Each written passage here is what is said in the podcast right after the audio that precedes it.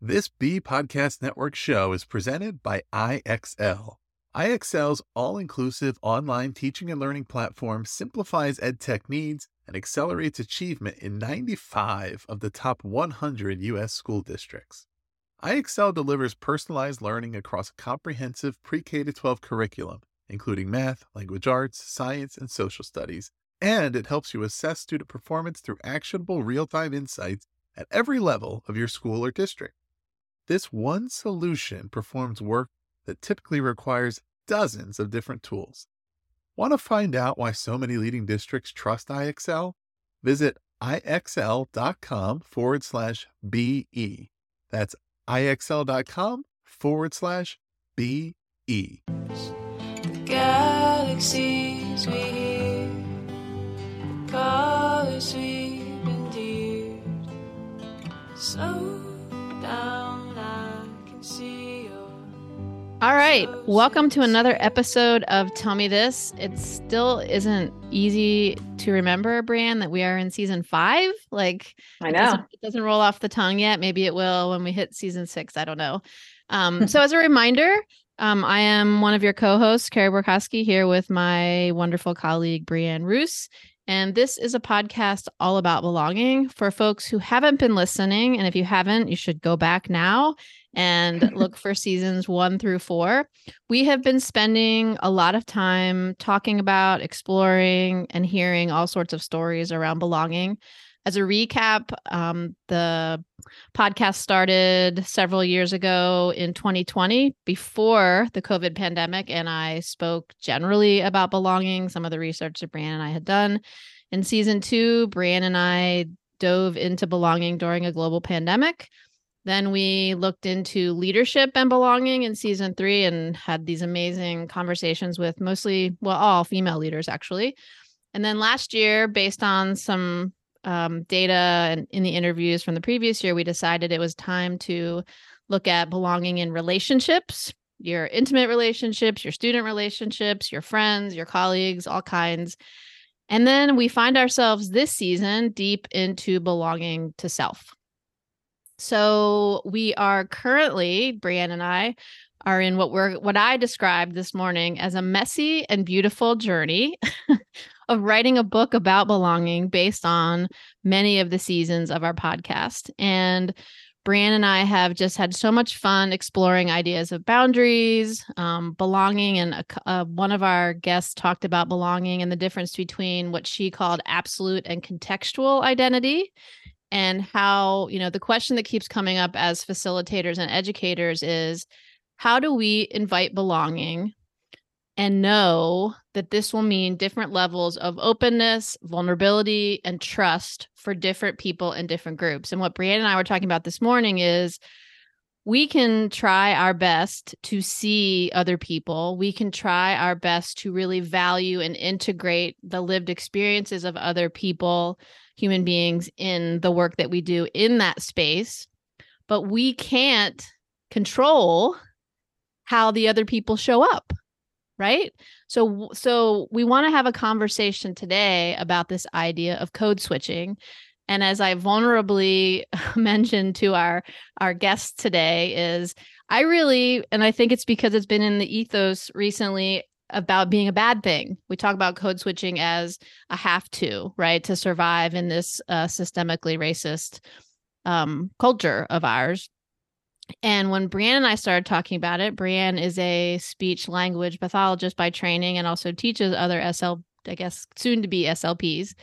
And she Yeah. mentioned that code switching is actually something that is taught, right? And of course, like there are moments where code switching is something that might be necessary to show up in different spaces. And so we thought that it would be super fun to have a conversation about code switching. And so we've invited um, two lovely, um, I'm going to say women. I think they identify as women. It's, safe to say, yes, they're shaking their heads. Um, educators in Florida. Um, Es. Swihart has been on the podcast before, but new to the pod is Miss Kimberlee Rivers. Um, who is a good friend and colleague of Es's. And so we are, Brianne and I are so excited to have both of you here today. So welcome, Es and Kimberlee. Thank you. Thank Yeah. you. Absolutely. And Brianne, it's always good to see you as well. Thanks, you too. so we were hoping um Es and Kimberlee, either one can go first. It doesn't matter. We would love for you to introduce yourselves to the audience. And in that introduction, if you wouldn't mind, if there's any part of your identity that you think is important to share that might be relevant to the conversation, it's always an invitation, never a requirement to to share what you feel is um feel okay about. So Es, you want to get us started? Sure. Um, Es. Swihart. I am an educator for the last 19 years. I work in the uh, K through 12 space, but in the really 9 through 12 space. Um, I'm a, I teach English literature. I chair our English department. I'm a current doctoral candidate at Johns Hopkins. And um, I, I'm a white cis heterosexual female who lives in the South. and um, and I'm a redhead. I mean, we were we were having some conversation about being a redhead earlier. um, and my family growing up is um, on my mom's side Jewish, so Hmm. if that informs any of the conversation, I don't know, but that's there as well. Great. Thank you. And hello, thank you all so much for inviting me. I'm standing somewhere with one foot in nerves and one foot in excitement. So that's kind of where I'm living right now. Um, when I count all of the years that I've been working to educate people, I was actually just trying to do the math, and I've been educating human beings in some form since about 2005. So I don't know how many years it is, a lot, a lot of years. Um, and I am currently studying educational leadership at Harvard at HGSE, um, their graduate school of education. And kind of through that, I've become really interested in exploring the landscape of education and all of all of the ways that it shows up. Mm. That sounds like a conversation I'd love to have another day. Oh, it's enthralling. yeah, I bet. Just making some notes. And I'm I appreciate you sharing the nerves and excitement because I think Brianne and I were feeling that too, right? Just with an unknown. So it's it's all good. It's all welcome. It's also probably important to note that I am a cishet Black woman living in the South, but raised by uh, phenomenal parents who were from the Midwest and um, Kansas City. What is that? The central central United States. So they um, they had really interesting and diverse um, experiences with race, and so I think mine is a little a little interesting as well. Mm, yeah. Awesome. Thank you for that. Great.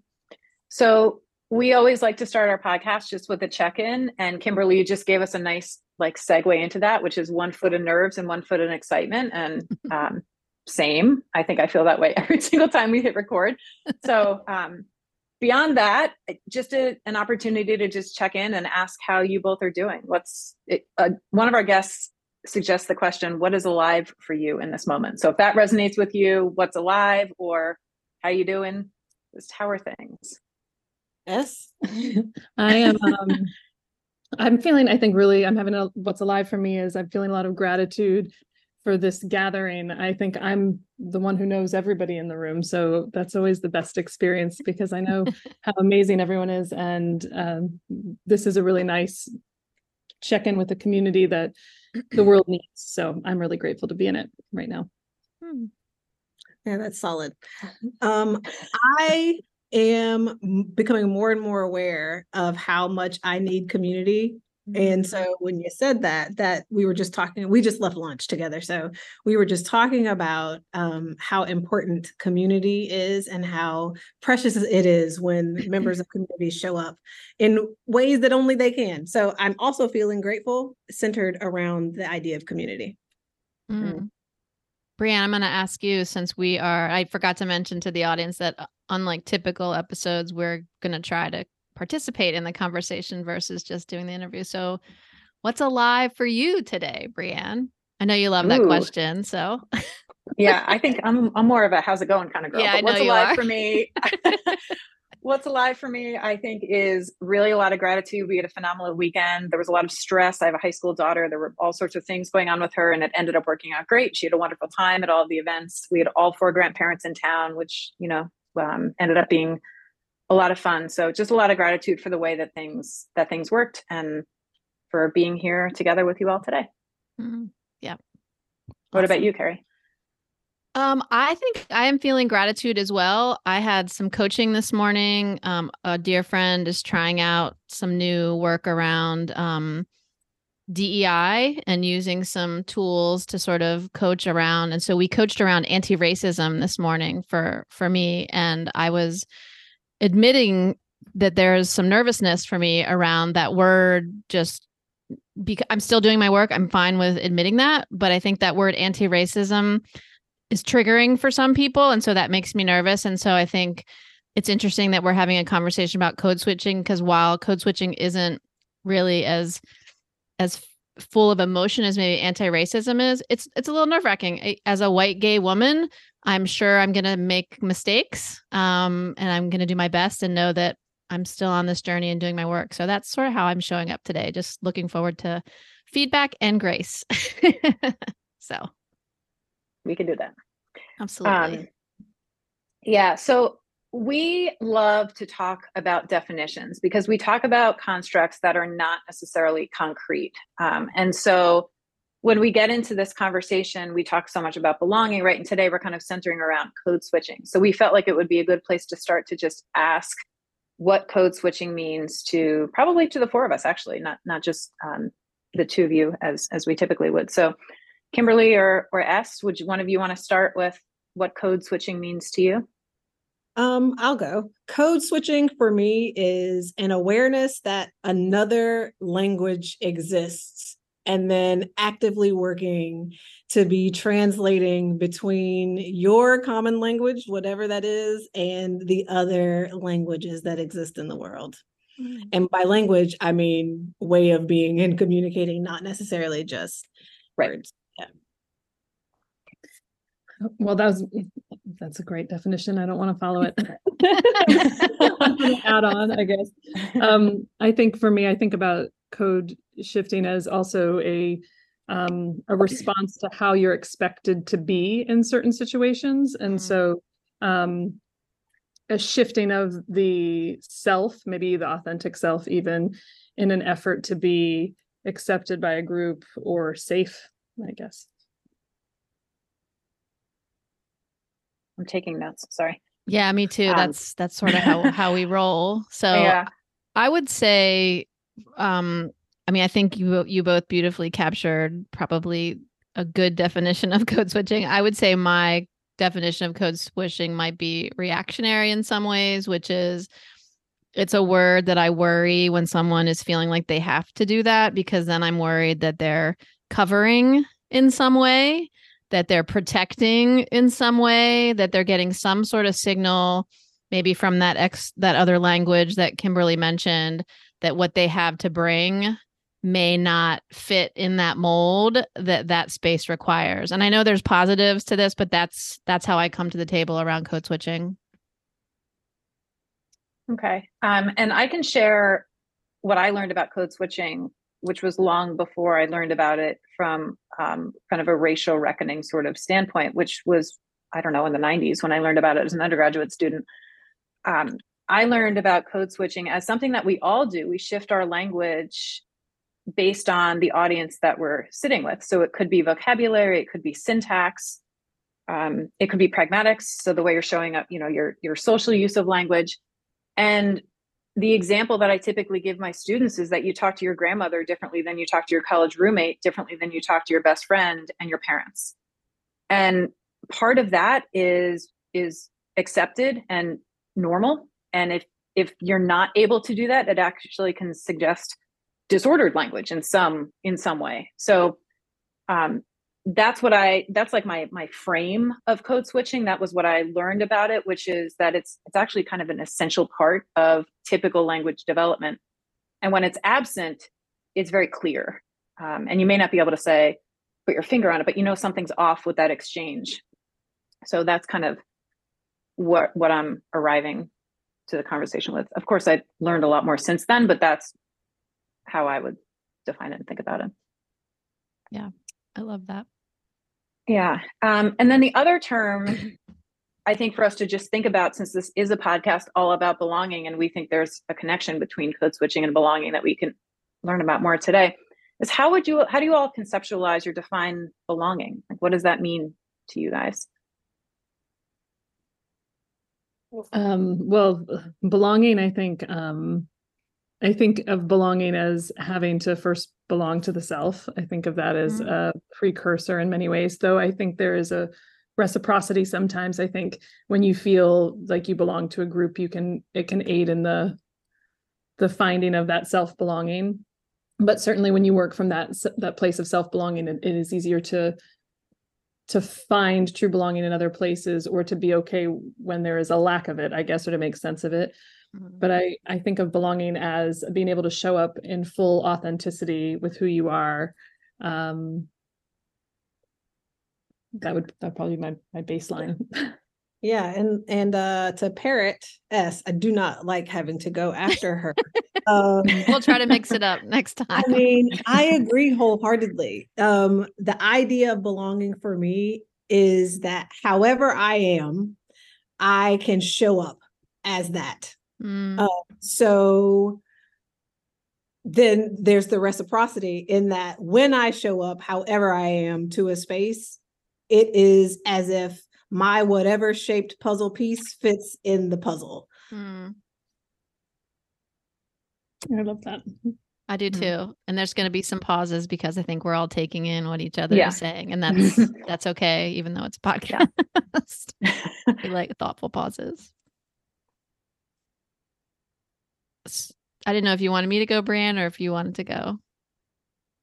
Uh, you can go. I'm thinking about the puzzle. You go ahead. Yeah, I'm thinking about the puzzle too. Um, I mean, I think you, you both said how how I feel about belonging too, right? It's it's really being able to show up and be my whole self, right? And I don't think it's any more than that. Being feeling seen and, you know, if if if I was gonna bring some literature and I can't remember the person who wrote it, but this idea whole idea of feeling seen and feeling like I matter, right? That I matter in a space. And I think that's related to Kimberlee's puzzle piece, right? That that the space find it, it finds a place for the talents that I bring, not that I'm changing myself to fit into what they need. It's they find a place for what I have, right? That's mattering. So Yeah, I like the mattering piece too, um, because it aligns. I was thinking about um, showing up authentically. So, sort of what you all have said, and that um, you feel valued, right? And Yeah. I'm thinking back to a guest who said she was referring to her student coming back from being absent, and she said, "Oh, welcome back. We're whole when you are here," mm, and that kind of makes me think of the puzzle. You know, like you need that piece actually yeah, um, to fit. So, I'm gonna steal that. I think. Mhm. That's- yeah, yeah, yeah, credit Katie Boucher, the Accord School. yeah, absolutely. Yeah. Work. She works with. She's a brilliant educator who works with middle schoolers. Um. So.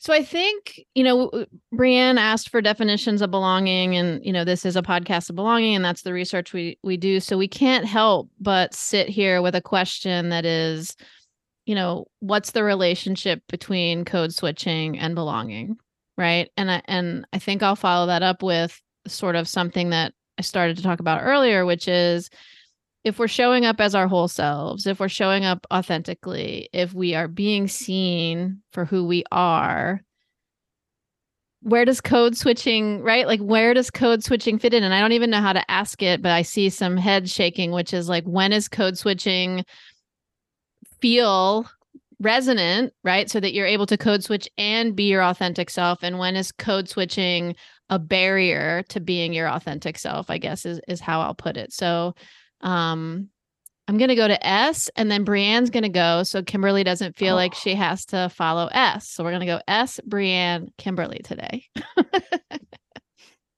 Well, I would I think about um, maybe those differences and and feelings of code shifting that has to do with some of the spaces that Brianne mentioned, right? If I'm if I'm talking with close friends versus if I'm talking with a grandmother, right? Or um, even if I'm, you know, obviously as a teacher, I'm gonna I'm going to talk to my students in a very different way. I'm not their peer, right? So then I might with a peer of mine. So all of that to me feels um f- feels like I can show up as myself in different landscapes if if the situation is right. I think of code shifting as getting very problematic as soon as there is an expectation that I be or anybody is other than they are to fit a power dynamic or a, you know a dominant cultural paradigm or oh my gosh there's just so many different places right where we're expected to be other than we are so that we can fit somebody else's idea of how the world should work and i think that starts that's when it starts to get particularly dangerous Mm, to jump off but yeah. Yeah, that was beautifully said. I think it's the the authenticity is the word that keeps coming to me. Um, so I hope that you're speaking to your students differently than you know your your friend Kimberlee here and your grandmother. So because that's that's appropriate. What I think I'm hearing from you, um, Es, and what we've heard some, from some other guests, is that when you leave that space of authenticity around who you really are. So, like, you're not bringing all of yourself to every interaction. There are very few people in your world where that happens, and that's a very special thing when that when it does. Um, that's okay, I think, and that's that's to be expected. And we think about boundaries and sort of guardrails maybe around, that sometimes. Um, but when you're veering out of that authenticity, when you're trying to be someone you're not for whatever reason, whether that's your perception of that's what's required in that space, whether you've been told that's what's required in that space, that's when the rub um, hits for me. Oh, this is so great. So, for me, in particular spaces, I feel sometimes invited to code switch. And when I'm in a space where a person is trying to understand, then I can almost serve as a translator, as a peek into a window into a different experience. And that's when it feels actually really good. We actually do this quite often, um, where I can explain a situation because I have had to be fluent, as we all are, in many different languages, if I'm going to go with that idea. And then I, it can serve as an opportunity, a window in, a door even into another experience when a person can hold and understand and speak and have an experience in in both languages. So when I'm with my very best girlfriends who are all black cishet women and I'm talking about my experience as a teacher and they are interested, there are things I have to shift in the way that I communicate about my experience, attempting to get kids to want to talk to me about Hamlet. So in order for me for them and they want to fully engage with me and to to share with me in that experience, there's language and paradigms that I have to code switch to mm-hmm. explain and invite them in. So I enjoy it when it's like an invitation. So I'm going to be honest with the audience. Es and Brianne are shaking their heads in the affirmative as Kimber- Kimberlee, and I want to be shaking my head in the affirmative, and I'm still still not sure. So for folks who are listening who still don't know, I'm going to be the one who asks the question, so you can thank me later. So I need you started to give the example, Kimberlee, which I love. I needed an example. I need Mhm. a little bit more on the example. So can you give like because I got lost. So can you give me a more specific invitation to code switch and what that looks like? Or can you do that? Would do would you mind? Yes. Um, okay, so just, ju- earlier today, just a few minutes ago, we were talking about Es's experience as a redhead. So that is a really specific way of existing in the world that as a black woman, I don't have any frame of reference for it at all, Mm. like whatsoever. I said to her today, it wasn't until I was an adult that I even realized that there was a thing about being a redhead. I thought it was great. I think red hair looks great. I don't even realize it's a thing. Um, and so I explained that conversation grew um, because she was open and she shared what that experience was. She talked about the language, the interactions that she had with people that are really specific to her experience as being a redhead. Mm. There were some spaces where I could say, oh, yeah, that happens similarly in the African American community. Here's what that looks like. A Mhm. black person will say, Oh, you sure are pretty for a dark baby. Or like, look at the baby's fingernails and talk about how they're going to eventually be dark. And she had absolutely no idea. But that space where we shared that commonality, she could shift Mm. and be a redhead in the moment and talk about all of the absurdities and obscenities that she experiences with really clear language that only exists in the experience of being red a redhead which i had no idea was a thing. Um and then i could i was invited into that experience with something sort of similar but completely different in my experience as an african american person. So i use language that only black people use with one another in that interaction. And so now she has a peek in to what that language, that system, that ideology, that paradigm is in the African American community. Mm, thank you for that. And so if we sort of loop it to the relationship between belonging and code switching, so I'm just going to reflect this back and you correct me. So it sounds like by being able to be in that space together, whether it's you and, and Es or you and your your girlfriends, being in that space together, perhaps fe- you feel a sense of belonging. Yes. Yes. Okay. All right. Awesome. That's amazing. I love and I love it's funny that you went back to translation because I circled that because I think Mm. that feels like the key is is perhaps a willingness, an ability, time for translation, right? That there has to be an acknowledgement that that that these things don't always transfer to one person to another, right?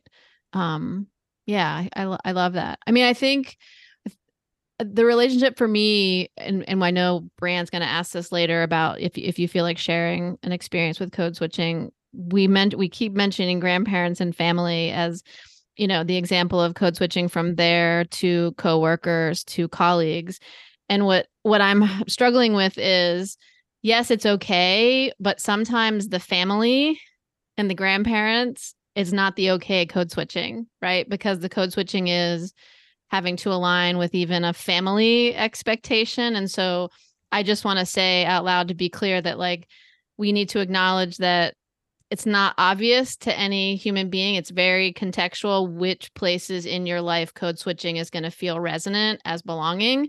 And that's going to depend on your own circumstances. Um, so, and I think the other piece that I love and, and I need to think more about it is the extent to which you are a good translator sort of unlocks your ability to feel a sense of belonging in multiple places right? So how do my matter how does my mattering and how does do my talents translate in this space right? And and whether or not the people in that space can see the translation as well so i'm i'm going to have to think more about that translation piece but i love giving me a lot to think about kimberlee so thank you for that Yeah.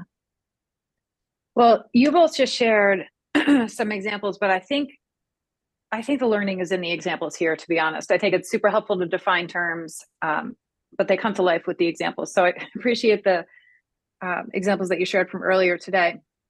Is anything else coming to mind about when you've experienced code switching to just really contextualize this? Like, what does this look like in your world? What made you say yes to the invitation to come today because you felt like you had something to to share and contribute around this conversation? Well, we jokingly, well, seriously slash jokingly talk about the fact that I came out as a black woman last year um at work. Um and so it was um out of frustration and feelings of isolation with full transparency um to start showing up and purposefully not translate uh to purposefully not code switch. Mm. um several things there are several things about working in a in an all white space a predominantly white space that will make a person kind of exhausted. And uh you hinted at it a minute ago when you talked about having the bandwidth for translating because sometimes i do i mean i think all of us sometimes you do and sometimes you don't have the emotional energy uh, or investment actually um you're not willing to make the investment to to to to code shift and then to translate um, and so there are so many examples. Um, a big one is just about the way, uh, uh, as a Black woman, I show up physically. Um, recently, I shifted from wearing straighter hair to hair that is like more like a, a natural state for Black women. And the response from my coworkers is always really interesting. Not all of them, some of them are more vocal than others. Um, and I could take the time to invite them in and explain like this is why this is this way this is this is what that process is like this is what a weekend is like in the life of an African American with natural hair texture um I could do that but it's not always worth the investment. Um, so instead, I just let them have the questions that they have, and I I don't engage in that work. Um, so that's that's an example of when I just show up and then just let things happen the way that they happen. And then there are times when I invite a person in to that experience. I show up as my authentic self and say, This is the experience. This is what it looks like. And then they respond however they do. But they have to feel either safe enough for me to do that, or I have to not care about how they're going to respond. Mm. In my work, I've collaborated directly with hundreds of educators to support their success. Do you know which of their edtech frustrations comes up time and again? The sheer number of tools out there and the difficulty of knowing which ones schools like theirs are using to get results. IXL is different. Not only does it perform the functions of dozens of tools, it's currently delivering results for one in four U.S. students, including those in 95 of the top 100 districts. Another major pain point that comes up when a school is excited to implement a new tool only to find mm. out the teachers hate it. Yikes. It helps to know that IXL is loved and trusted by more than 1 million teachers, saving them time on prep work while enabling them to better support student learning. IXL is research proven to accelerate achievement. Studies across 45 states show that IXL schools outperform non IXL schools on state assessments. And independent research from Johns Hopkins University verifies that IXL meets ESSA Tier 1 standards. With those results combined with IXL's teacher friendly reputation, what more could you ask for? If you have a goal to increase achievement for all students, make sure to find out what IXL can do for you. Visit IXL.com forward slash BE for a demo. That's IXL.com forward slash BE. That's a lot of work, Kimberlee. Oh, and it's incessant. Yeah. Yeah. It's, I mean, I don't like, t- I am careful about using words like trauma because I know, but it feels like that's a just ongoing, continuous trauma that it just has to be exhausting. Yeah. Yeah. I ha- I if I don't, there have been times when I've changed my hair and if I don't explain, then I get these uh bizarro reactions to to it that wouldn't happen. If i show up in an african american space i could have different hair tomorrow. I could have different hair this morning and a whole nother hairstyle this afternoon and no one would even flinch. Because mm-hmm. there's this language there's this way of existing where it really is that simple. And because i know have some familiarity with the process. I'm gonna say i know. I have some familiarity with the process. It isn't shocking. So i have to when I change my hair, I change, and if it's going to be drastic, I make sure that I have the energy to Mhm. explain why, how the whatever has happened has happened. I need to decide with whom I'm going to share how much detail.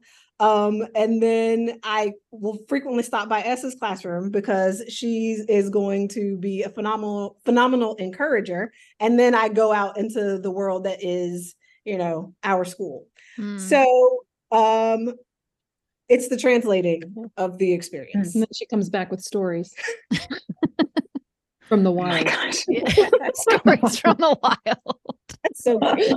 Oh, It's yeah. Uh, Mm. The hair I think it takes.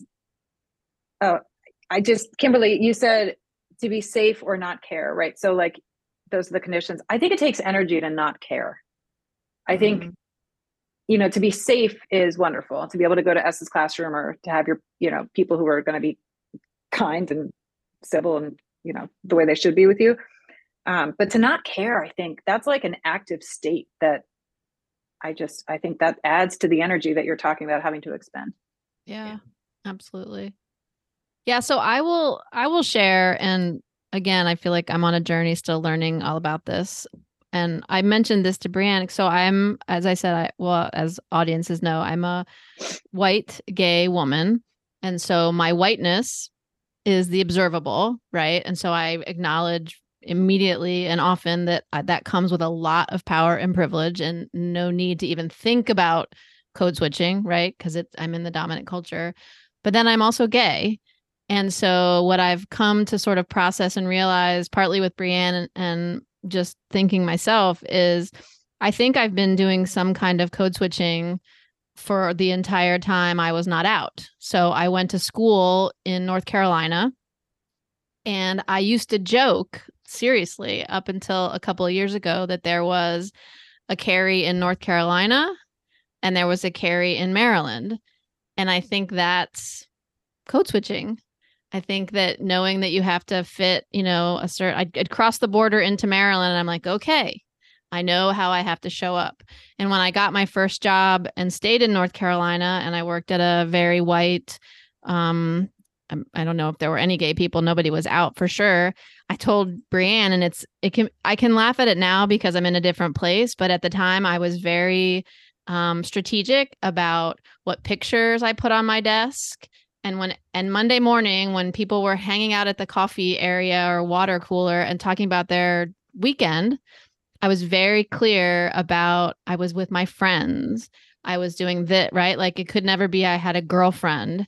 Um, so it's different, I think, but I think similarly, it's still it's code switching and um, it is it's exhausting like trying to keep track of what you've said and what you haven't said especially when you're trying to cover up a characteristic that's not evident right? So. What strikes me is uh, that uh, the story those stories right the the feeling while trying to not care as kimberlee stated or to move through that process is just the way in which a dominant culture is in small big not meaning to meaning to it doesn't really matter. The effect is the same unfortunately. The impact is the same. Essentially just saying that inherent to who you are is not enoughness right? Or yeah. is not goodness. And and that is what is just that and that's just what i mean it's it's exhausting yes but it's also just it's a double it feels like a double bind. You know you can't win for losing right? Like either way you lose yeah. um, some way. And that's and that's why we have researchers like Es who are doing stuff around self-worth right? The red hair. Yeah it's it's the red hair. I mean i also i mean i do want to say because again i like to recognize my positionality like we're we're able to have this conversation because there is some power and privilege and you know i was for the most part safe. Like my security there were only a few times where I was in the deep south where I was nervous about being gay, but for the most part, unlike many people who live in this whole world who are not physically safe, I just want to acknowledge that like I'm grateful for the safety and security that that I feel and can have this open conversation with with the three of you as well. So, I think that's important. So so helpful. So when I'm hearing a lot of things, and one word that comes up for me a lot when we talk about um, belonging and today code switching is the idea of boundaries. So when we think about Brene Brown, like she loves authenticity, she's like, but don't share everything. Like you got to put guardrails up on that a little bit. Um, and I think that's such an important thing to say because when we talk about ideas around inclusive teaching and really hearing from our students and honoring their voices and wanting to hear their voices and collaborating and all that, some faculty and, and colleagues go immediately to like, oh, the oversharing. Like, well, no, those are not the same thing. So, um, do you think? And we didn't explore this when when Carey and I were talking about our questions this morning. We were kind of just like, what do you think? What is the role of boundaries in code switching? Is there a role? Maybe it's not connected. I don't know. Curious what you think. Wow. If thinking about code switching and boundaries. So the first thing when you were talking, the first thing that I was thinking about is people people violate boundaries and really all the all the time. Um all, all the time. So if i if i choose to engage with a person about and show up authentically and in whatever sphere that is we're at work now. So if i'm talking about thinking about being a black woman in a middle leadership position at a school so we can talk about that. Um, there are very few people at this place where i work and really in my professional experience that outwardly acknowledge that there are some things that are off limits. So, like, since I was talking about hair earlier, there's really no circus fant- fantasy land where you approach an adult in a space and comment out loud on their hair. So when you said that, I was like, people have boundaries? Question mark. That that Mm. it, it it almost Wow. feels like people interact as though they have access or should have access to whatever sphere that they about your life that they are interested in. So when you said that about boundaries, I was actually thinking the exact opposite. Um, that people just trounce all over boundaries here. And then quite frequently, I don't have the option to share some aspect of myself or not. Well, the option is either I share and engage in the uncomfortable moment of really clear uh, boundary violation when we talk about the ideas of how showing up in a space like a school um either I I do it or I I don't like I opt out. And so that's the like you know I'm just gonna I'm just gonna gonna not. So it's really interesting that you were talking thinking about boundaries and and code switching I think there's an interesting component of that that's, uh, I think, and maybe it's just more predominant in our culture now. Maybe it's always been there. I can't tell what anything even is anymore. But um, there's a there is this space where people will they will step over what I think would be an agreed upon social boundary, which is interesting because that could be connected to code shifting in and of itself. But there might be someone who has a lot of privilege and wherever that realm is in their world, and they they step over a boundary.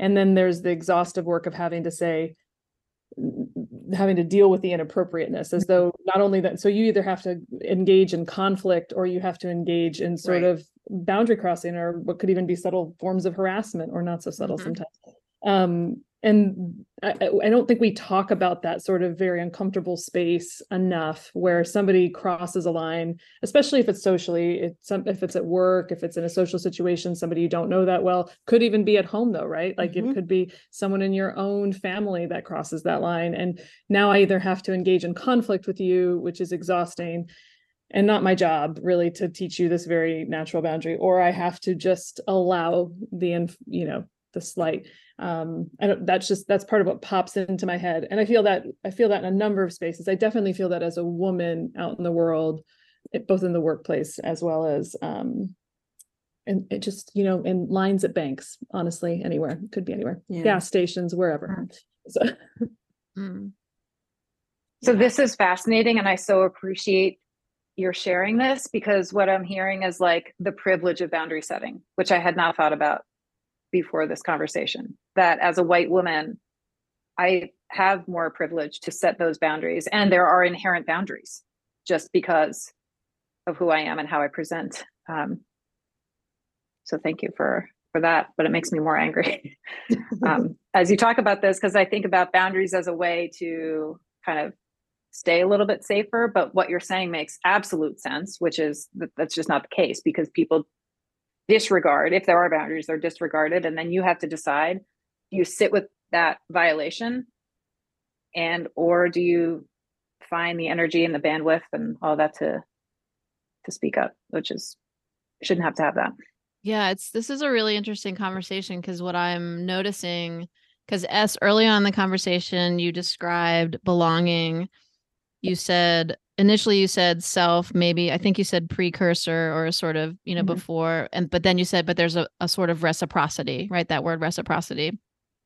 And what I'm wondering as I listen to all of you is it feels like this notion of boundaries is unilateral and it never works out for the person who is the oppressed because it's either the dominant culture that is permitted and able to set boundaries and it is that same dominant culture that can bulldoze over those boundaries when they see fit. Um, and this happens i mean i've seen it and experienced it happening you know if we're talking about gender right? It happened i've had it happen where i was told that you know this was an opportunity for me to teach him how to behave better right? So I'm supposed to erect these boundaries for this person who doesn't know how to manage boundaries. So it's interesting that it's we talk about belonging as being reciprocal. We talked about showing up as being a puzzle piece, right? A collaborative thing. And when we talk about boundaries in this circumstance, right? It's unilateral. It's just interesting. I just as I was Mhm. listening to you, have to think about that more. So go ahead, Kimberlee. No, go ahead.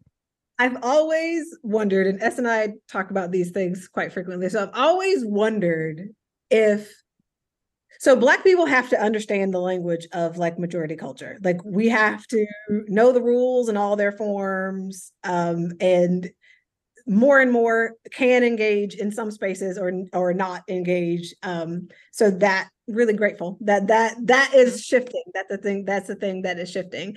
But I wonder what if there are people from majority if white people realize are you is there any awareness of what the rules in blackness are? Like are is there is that a thing that gets discussed? Is that is that's not a thing you're shaking your head. Is that is that a thing?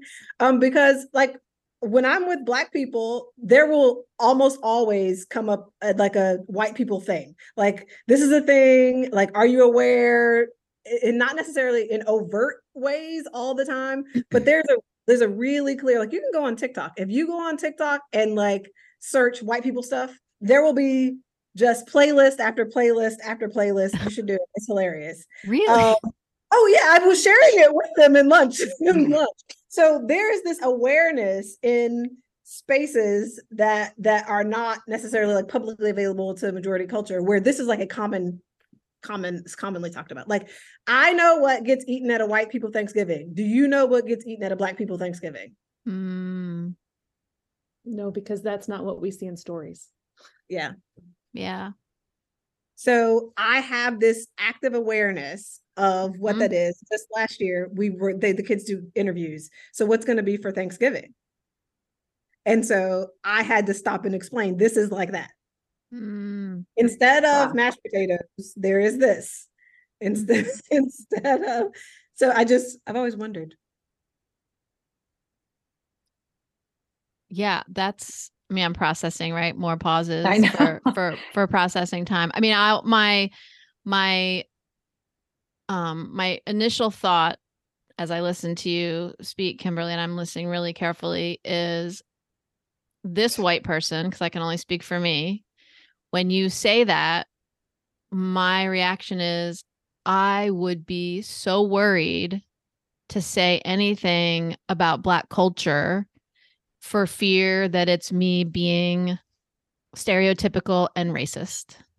That's my initial reaction. Even even if it's truth, even if it's truth that that that that happens, I think unfortunately there's so much in the I don't know if it's zeitgeist or the culture or something that like there I don't know what what is a story that's been created by a systemically racist society and I don't know what truth is around narratives that you know um, people of color are sharing for real right and so that's my work to do i'm not saying anybody should do it for me but that's that's where i sit right now is i i still have work to do because i'd love i'd love to know those stories and those narratives love to know that the comparing them is so fun. So ta- just in the conversations that we have that I have with students all the time. yeah um, being curious about what is happening in spaces and looking for space ways that things are similar and things aren't. yeah It allows for me to translate to say mm-hmm. this is this experience, and as an educator.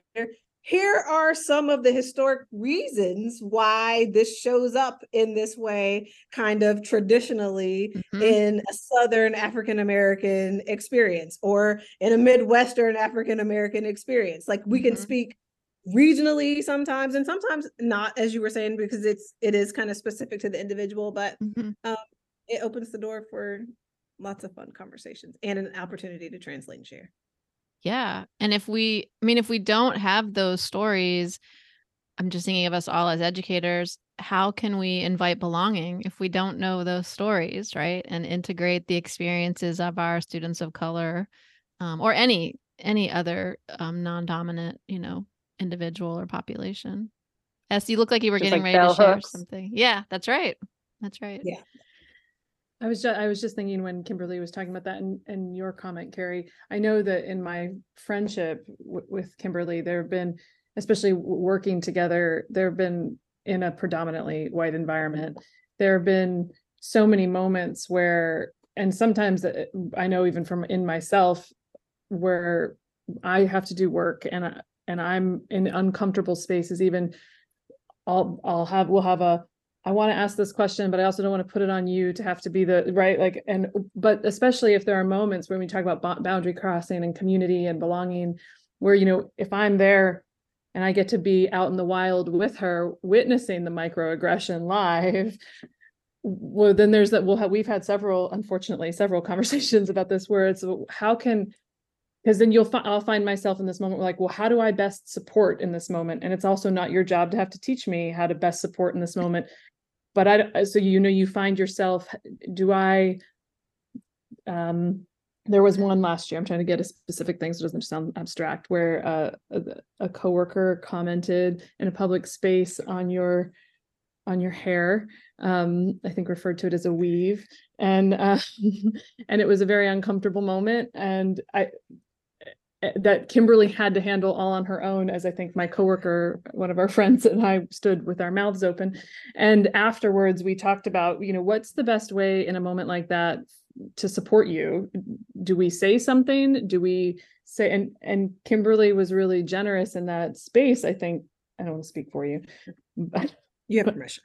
uh, thank you. Mhm. Um, just around, you know, she's around having that conversation and for you, you know, you communicated that that's something that you don't want to have to be the one to always do the educating. And also we can do that uh, to step aside with that person. So not doing it in front of you too, because then Mhm.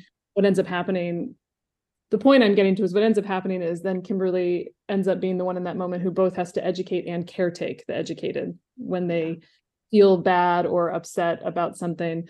Um, I don't know. It's an interesting uh, when we talk about boundaries, we talk about power dynamics. That's just part of what came to me as we all work to do we, to do the work. How do we navigate that with transparency and also consideration for how to build that sense of community without I don't know, further disempowering or further burdening, and if that makes any sense. Yeah, it to- it totally does. A couple of seasons ago, we um I got to interview in the leadership season um a woman of color leader, coach, a leadership coach, leading DEI person.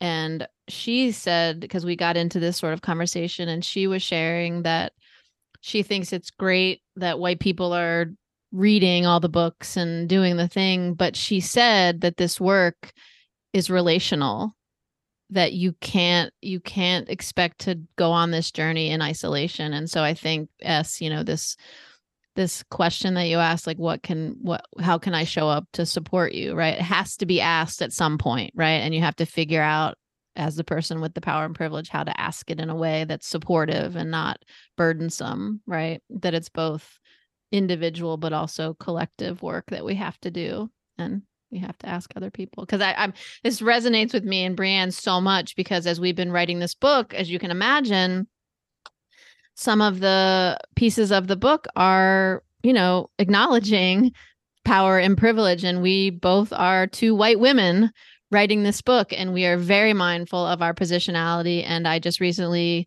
um, had this really beautiful conversation with a colleague of color asking uh, for her feedback on parts of it. And I had, you know, and I shared it's, I'm not, I want you to be, I want to be clear that I'm not trying to burden you. I've been doing my work and doing the drafts, and it's time to include, you know, another really smart set of eyes to to look at this. And it's it's hard, but it's it's important, right? That that those voices be heard and be heard.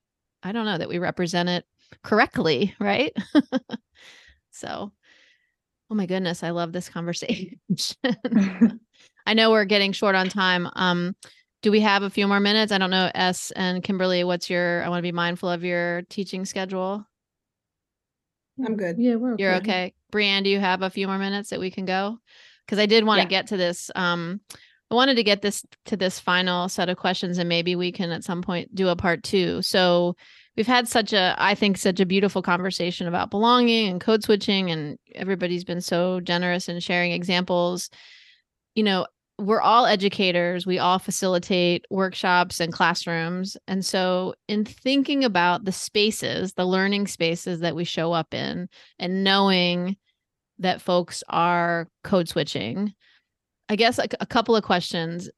It sounds like we've established that sometimes there is good, I'm using quotes, good code switching, right? As Brianne told us. But but when we think about a classroom and I think about in higher ed, we think about syllabi, right? And the sort of all the expectations. And one of the expectations that I think Brianne, you had mentioned to me earlier that's sort of come under fire is this idea of professionalism and that's like that's one example that's one of probably a thousand examples. So what can we as educators do to honor and teach good effective code switching? And what can we as educators do to try to tamp down the need that students might feel to enter these classrooms and code switch in the ways that are harmful in all the ways we've described so I'm like like brass tacks here. Like what are things that we can do? Kimberlee, I saw I don't want to put you on the spot, but you were very expressive during that and I would love to I'd love to know what that's about for you. Oh man. Um, so I not too long ago read something and then and I am really bad at like people's names and titles. So if it's somebody's work, I apologize. And you definitely wrote it. I did not. Um, someone's work that was about um white supremacy and per, and the expectation for professionalism, like that edict, that kind of nebulous set of of guidelines for showing up. And um actually mentioned it mentioned it to Es when I, I came in all excited about it because it really helped kind of define what that was for me. So to respond to that, I think that we can look at specific aspects of cultures that have been marginalized or or othered in some way. So I mean, like, you know, brass tacks, where there is the expectation for individualism, push toward collective thinking. Mhm. Um, where there is the expectation for quiet, orderly, hierarchical inter- interaction, there is the idea of building community and um, reaching inward and then outward. Um, when there is the expectation for like product driven, performance driven, um, uh, sh- showing up in that way, um, we shift to more uh, togetherness and less solo, more choir. Um, so those those are just some like really like right now things that that you can do in a space i think that move away from that idea but most importantly instead of those blanket things like professionalism say the things so if what you want Mhm. is you know people listen respectfully then let's define it just like we did at the beginning. So understand that culturally respect looks different so let's say it out loud. So what do you need to feel respected? Here's what i need and maybe we can shift from the idea of like respect to we're going to operate in mutual consideration. Um so kind of nail down the things that we hope to see and then talk about what that definition looks like for for all of us and what we need to feel safe and seen and heard Mm. Yes. I would um tacking on to that because I, I'm right in line with that. I I think that there is a problem with that concept of professionalism. I think that has to get interrogated. I know there's too many times in my own, and I'm a, a recovering rule follower, so that's a code that I can get behind really easily and fall in line with no problem f- from a very privileged place. Um, but there have been too many times in my professional career where my integrity has it's there's been an, a disalignment between what it takes to be professional and in my integrity and Mm. whenever that's the space and professionalism has to win out because that's the that's the dominant narrative of what's needed to survive then there's a problem right so i think that you know i uh, not to be i know i do. I want to be a revolutionary and i want to say i hope the new generation of kids overthrows the concept of professionalism to the degree that it is used as a blanket term to kind of in a skinnerian behavior management sort of way right? And i do think it's much more about getting to the why of why we behave what we the way that we do. I wonder even if we hadn't had so much like domineering professionalism placed on our generations if our culture would look different than it does right now where there is a wide rebellion against well decorum or and many Yeah. other many other things as well which i think if if dealt with more um more intentionally in classroom spaces like kimberlee was saying define the behavior that you're looking for and why and really get to why that's important rather than just you need to act a certain way to survive in the world Brianne, any thoughts? Yeah, I just love it all. I mean, I, I think clear is kind, right? Brene Brown tells us that. So who knows what what is professionalism? Like if we ask anybody, there's maybe some sense, but like, is there a uniform definition? I don't think so. And really, what are the things? Say the things. Like I really like that you said that because you know we teach graduate students, undergrad and grads, and the graduate students are this close to hopping out into the working world, right? Hospitals, schools, clinics, etc they do need to be able to operate in professional settings. Part of that means you show up on time. Part of that means you do the documentation. That means that you communicate in a in a manner that is clear and effective, and you're able to convey the information about your patient to the receiving provider. Right? These are things that are part of your. It's going to make you successful and make you a successful um, employee and clinician, et cetera maybe it's that maybe it's like naming and really clearly defining all those things because i don't think that those things are inherently problematic particularly when you're placing them in this professional context of a hospital or a school like there are things that we have to do so that the, the train runs right? Um, but maybe we can be really clear about defining them and sharing why. I mean that's what i love to do with the undergrads. Like you're going to have to do this. I don't really care if you miss class. What I do care though is that you tell me. Because down the road, if you miss work, it's not cool to just miss work. Everybody understands that things come up. The important thing is that you are pro a proactive communicator. Like that's the thing.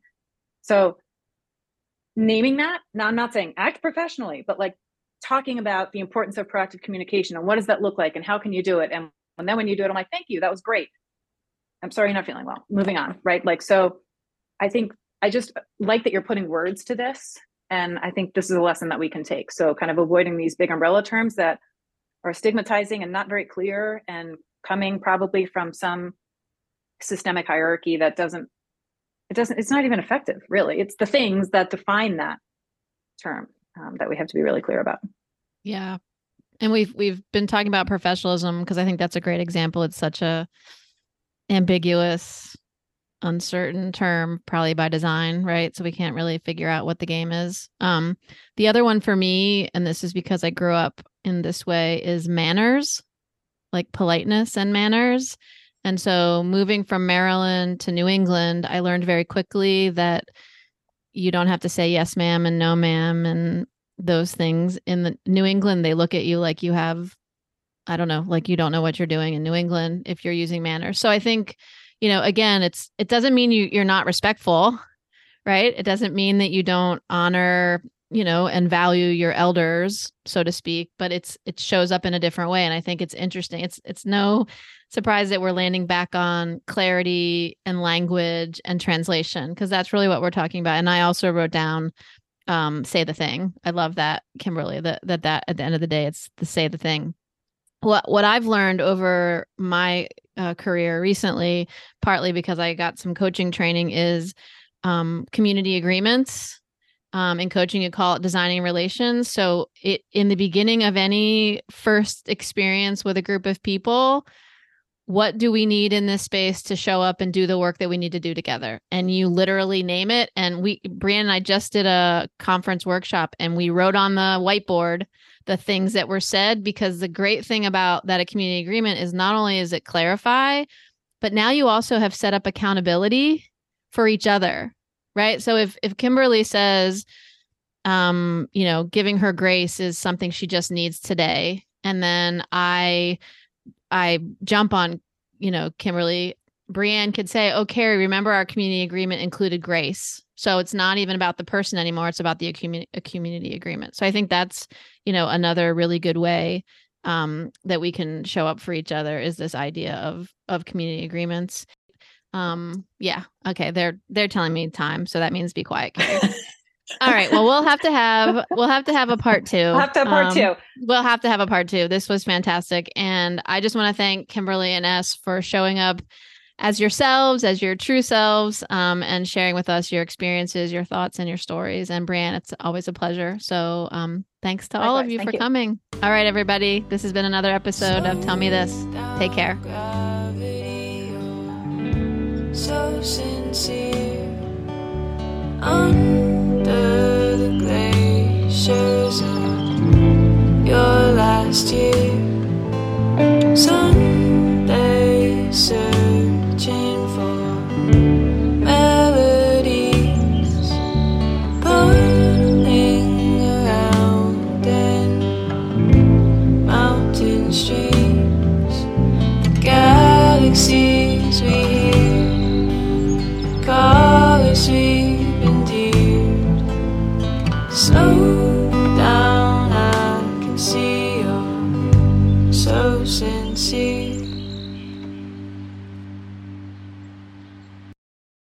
Do you want to simplify your school's technology, save teachers time, and improve students' performance on state assessments? You can do it all, but don't waste another minute. Head straight to ixl.com forward slash BE to learn how IXL's research proven teaching and learning platform can help you achieve all of these goals. That's ixl.com forward slash BE.